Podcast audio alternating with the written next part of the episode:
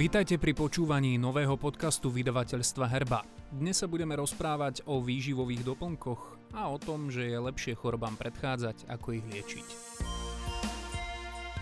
V súčasnom svete čelíme mnohým náročným situáciám.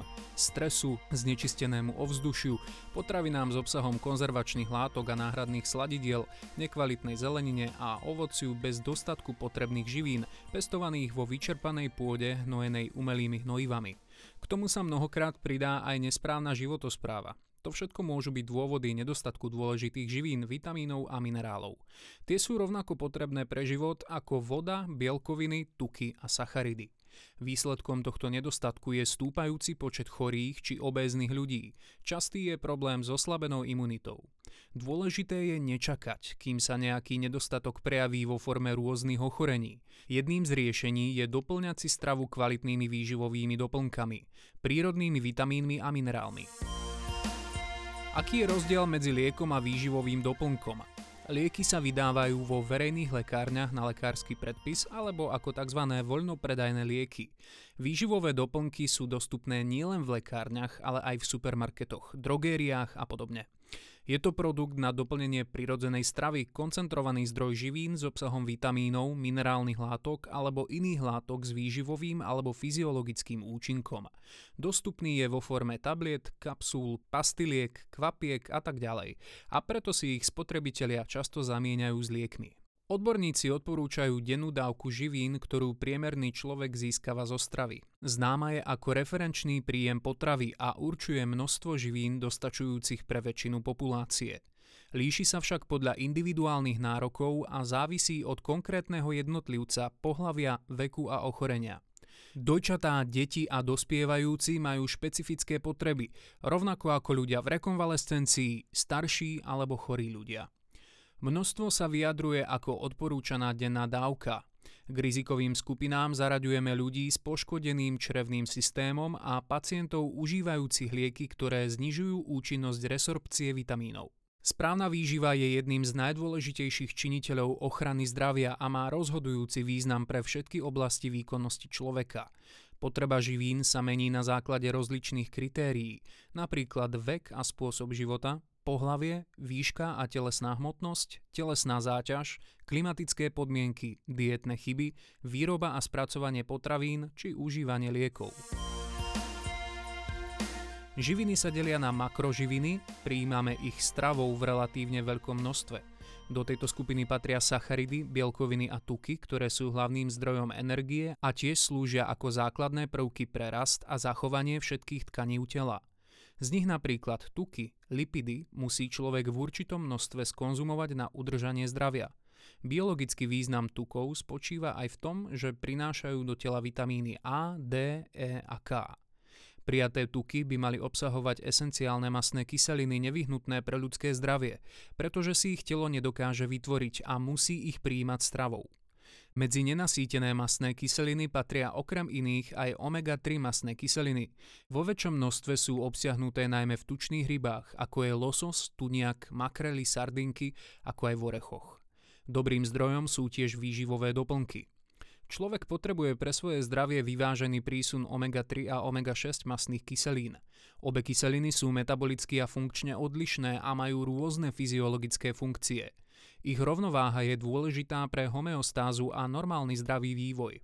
Optimálny pomer oboch typov masných kyselín je asi 2 ku 1, ale v našej strave je to až 20 ku 1. Tento nepomer sa v posledných desaťročiach podieľa na rozvoji civilizačných chorôb, ako sú choroby srdca a ciev, autoimunitné ochorenia, artritída, alergie, zhubné nádory, depresie a podobne. Druhá skupina sú mikroživiny, vitamíny a minerálne látky, ktoré sú pre organizmus potrebné v malých množstvách, ale nevyhnutné pre zdravie. Najčastejšie sa u ľudí vyskytuje nedostatok minerálnych látok, najmä vápnik, sodík, draslík, horčík, fosfor, síra, chlór, železo a zinok. Podobne je potrebný príjem stopových prvkov.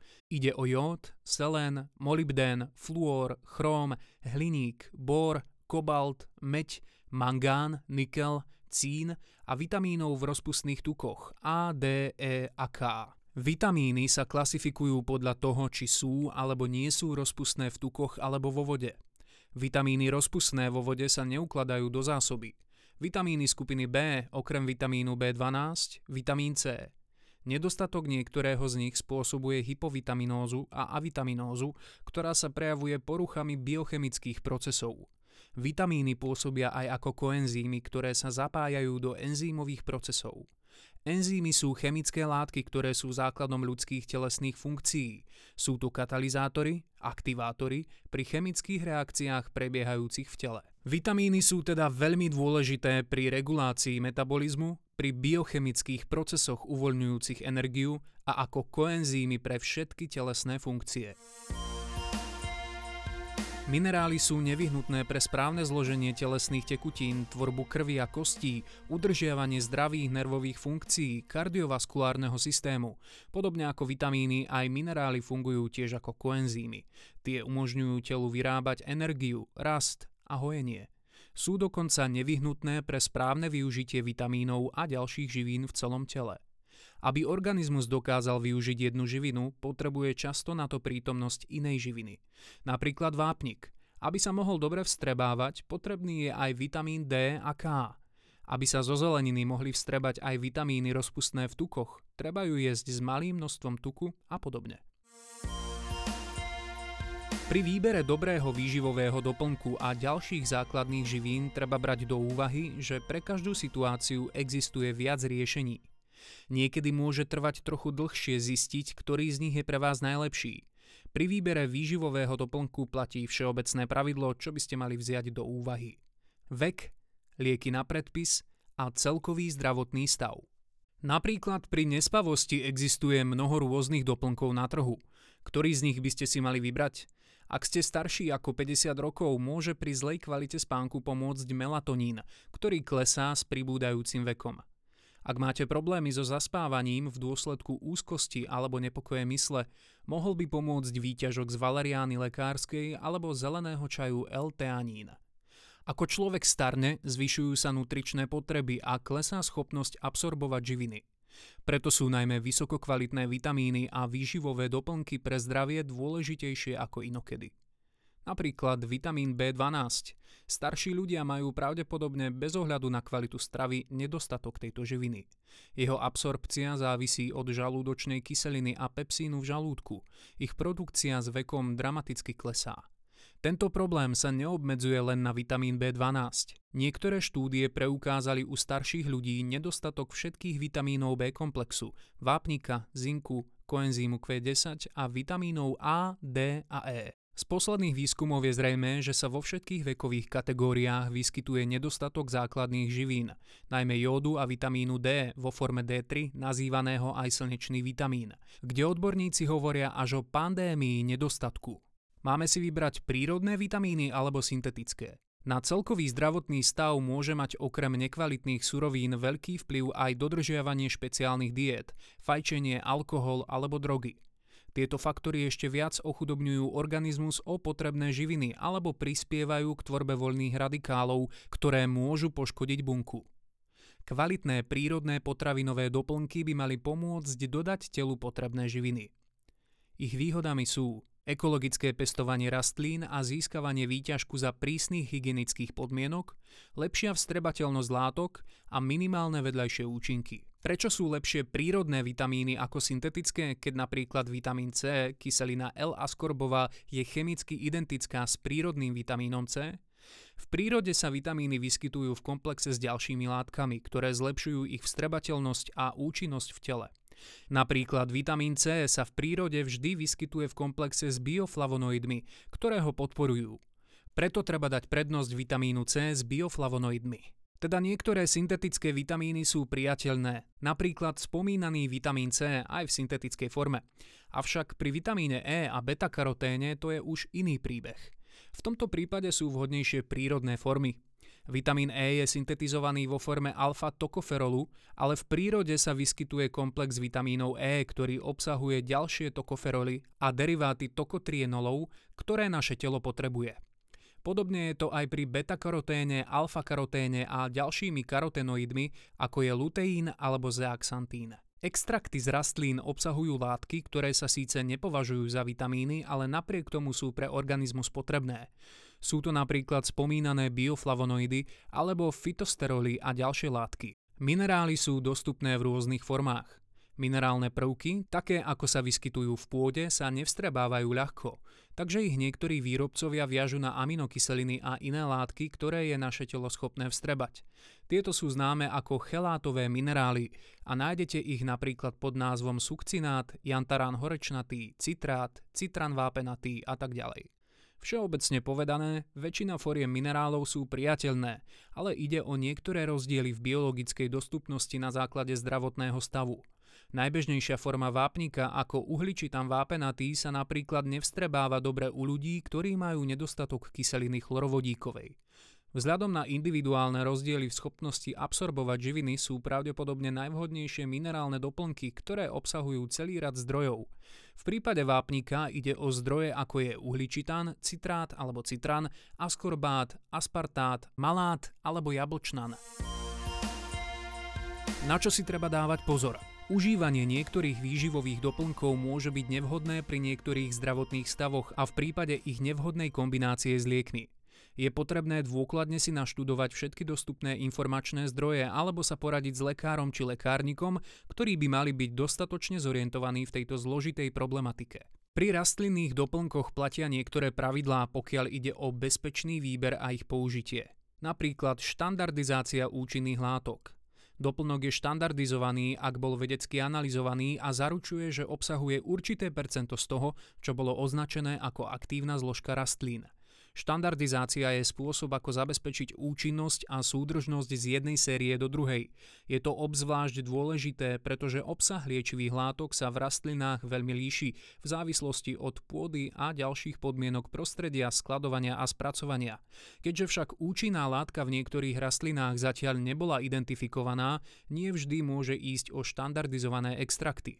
Ďalej obalový materiál – Bylinné extrakty obsahujú citlivé zložky, takže by mali byť balené do tmavého skla alebo plastových fľaš. A na zabezpečenie vysokej kvality by mali byť rastliny dôkladne testované a analyzované počas zberu a výroby. Produkt musí byť testovaný na účinnosť a nečistoty, ako sú ťažké kovy, prísady a mikróby. V zahraničí napríklad nezávislé laboratórne testy rastlinných doplnkov v posledných rokoch prišli s prekvapivými závermi. V čase testovania z vyhodnotených produktov nesplnili požiadavky uvedené na etikete štvrtina z ginka, tretina doplnkov z ľubovníka bodkovaného a takmer polovica produktov zo ženšenu. Používajte iba rastliny na špecifické účely. Na rozdiel od vitamínov a minerálnych látok, ktoré možno užívať každý deň, mali by ste používať iba pilinné doplnky pre špecifické zdravotné podmienky.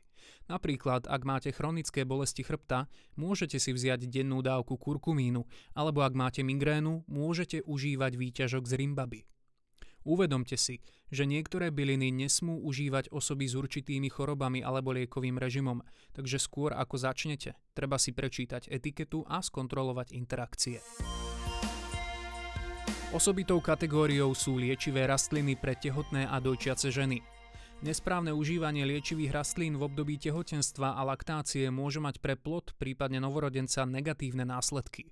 V období prvého trimestra sa užívanie väčšiny liečivých rastlín neodporúča, alebo užívanie musí odporúčiť lekár. Stále nemáme dostatok klinických štúdií preukazujúcich bezpečnosť liečivých rastlín a prírodných látok v období tehotenstva a laktácie. Preto spektrum liečivých rastlín používaných v tomto období je značne úzke a veľká časť bežne používaných liečivých rastlín sa neodporúča.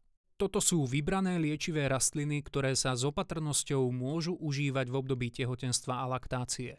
Rebríček obyčajný, alchemilka žltozelená, cesnak kuchynský, cibuľa kuchynská, zeler voňavý, nechtík lekársky, papája obyčajná, rastca lúčna, čakanka obyčajná, škoricovník cejlonsky, mrkva obyčajná, praslička roľná, fenikel obyčajný, jastrabina lekárska, rumanček pravý, medovka lekárska, meta klasnatá, meta pieporná, pamajorán obyčajný, petržlen záhradný, piepor čierny, rúža šípová, ostružina malinová, saturejka záhradná, pestrec mariánsky, klinčekovec voňavý, dúška materina, dúška tymianová, prhľava dvojdomá a ďumbier lekársky.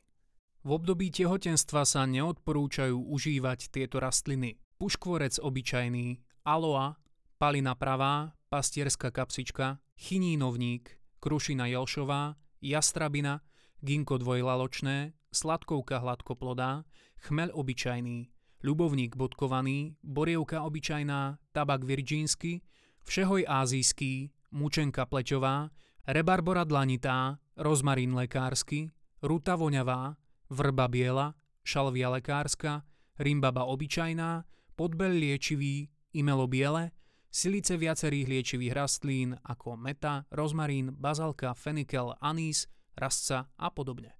Dostupných informácií o užívaní liečivých rastlín u detí je veľmi málo, preto uvedieme aspoň niektoré. V prípade, že matka pije bylinkové čaje, k bábetku sa látky v nich obsiahnuté dostanú cez materské mlieko. Mamičky, ktoré nemôžu dojčiť, by mali byť opatrné pri výbere čajov pre bábetka a vždy sa poradiť s lekárom alebo lekárnikom. Na bežné pitie je vhodný fenikel, anís, ostružina, jahoda a šípky. Pri plynatosti sa od dávna podával bylinkový čaj so spazmolitickým a karminatívnym účinkom dieťaťu pred dojčením. Čaj sa podáva nesladený, po lyžičkách alebo vo fľaši. V pediatrickej praxi sa najčastejšie využíva fenikel, ale vhodné sú aj anís, rastca a koriander. U väčších detí sa môže pridať do čajoviny rumanček kamilkový. Na uvoľnenie hustých hlienov s dlhotrvajúcim účinkom pomáha prvosienka, skorocel, divozel a dúška materina. Pri nachladnutí sú pre bábetká vhodné aj lipa a baza. Na upokojenie a dobrý spánok je dobrý čaj z materinej dúšky a medovky. Môže sa piť samostatne.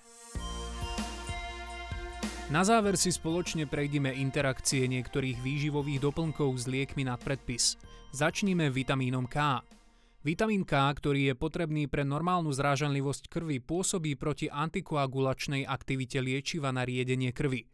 To zabraňuje zvýšenej zrážanlivosti krvi, pričom je liek menej efektívny. V takomto prípade sa treba vyhnúť výživovým doplnkom, ktoré obsahujú vitamín K. Vitamín K sa však dá získať aj zo stravy, zelenou listovou zeleninou ako je špenát, kapusta, brokolica, hlávkový šalát alebo čakanka, petržlen a špargľa. Na druhej strane nedávny výskum naznačuje, že vitamín K sa spolupodielia aj na transporte vápnika do kostí a z mekých tkanív. Jeho nedostatok, ktorý je bežný u ľudí užívajúcich lieky proti zrážaniu krvi, môže mať nepriaznivé účinky na zdravie a zvyšuje riziko arteriálneho ochorenia a osteoporózy. Malé množstvo vitamínu K2 45 mikrogramov na deň môže chrániť proti týmto nepriaznivým účinkom. Ak užívate varfarín alebo iný liek na riedenie krvi, neberte vitamín K na vlastnú pesť. Minerály Niektoré minerály sa môžu viazať na tetracyklín alebo antibiotika nazývané chinolony a zabrániť tomu, aby sa riadne vstrebali. To je dôvod, prečo pri niektorých antibiotikách nájdete upozornenie, aby sa neužívali s mliekom a mliečnými výrobkami. Pri vápniku a ďalších mineráloch bolo hlásené, že tiež ovplyvňujú absorpciu liekov na štítnu žľazu. Aby sa minimalizovali akékoľvek možné interakcie medzi minerálmi a liekmi, treba doplnky užívať najmenej 2 až 4 hodiny pred alebo po užití lieku. Vláknina. Vláknina či už v potravinách alebo vo výživových doplnkoch môže narušovať vstrebávanie akéhokoľvek lieku. Závažné je to napríklad pri lieku na srdce, digoxíne. Aj keď nedávny výskum naznačuje, že účinky vlákniny sú na túto látku minimálne, treba dbať na toto upozornenie, pretože pokračuje ďalšie štúdium. Vláknina môže ovplyvniť aj lieky používané na liečbu cukrovky, depresie a epilepsie. Soja Objavili sa informácie, že by soja mohla negatívne ovplyvniť funkciu štítnej žľazy. Ak je strava bohatá na soju pri problémoch so štítnou žľazou, mali by sa pravidelne sledovať hladiny jej hormónov. Ak hladina klesne pod normálnu, treba zvážiť zníženie alebo odstránenie soje zo svojho jedálnička. Tiež pri užívaní liekov na štítnu žľazu v rovnakom čase s potravinami zo soje alebo sojovými doplnkami sa môže znížiť vstrebávanie lieku. Ľubovník bodkovaný Niektoré obsahové látky tejto rastliny, ktorá sa používa na liečbu miernej až stredne ťažkej depresie, zvyšuje aktivitu detoxikačných enzýmov v pečení, ktoré metabolizujú niektoré lieky a tým sa urýchli ich rozklad a zníži sa ich terapeutický účinok. Preto by sa ľubovník bodkovaný nikdy nemal užívať s varfarínom, liekmi na astmu, teofilín, na srdce, digoxín alebo na migrény, drogy skupiny tzv. triptánu. Ľubovník bodkovaný môže tiež znížiť hladinu perorálnej antikoncepcie a zvýšiť riziko tehotenstva. Medzi iné lieky, ktoré môže ľubovník ovplyvniť, patria dve skupiny. Lieky používané na liečbu AIDS, inhibítory proteázy a nenukleozidové inhibítory reverznej transkriptázy a imunosupresívne lieky po transplantácii. O užívaní extraktu z ľubovníka by ste sa mali poradiť so svojím lekárom alebo lekárnikom. Minimálne týždeň pred akoukoľvek operáciou by ste mali vypustiť užívanie prípravkov obsahujúcich extrakt z ľubovníka. Ďakujeme vám za pozornosť pri počúvaní nového podcastu vydavateľstva Herba a veríme, že ste sa dozvedeli niečo nové. Viac praktických informácií nájdete na našom webe herba.sk a navštívte aj náš e-shop na stránke shopherba.sk. Počujeme sa opäť na budúce.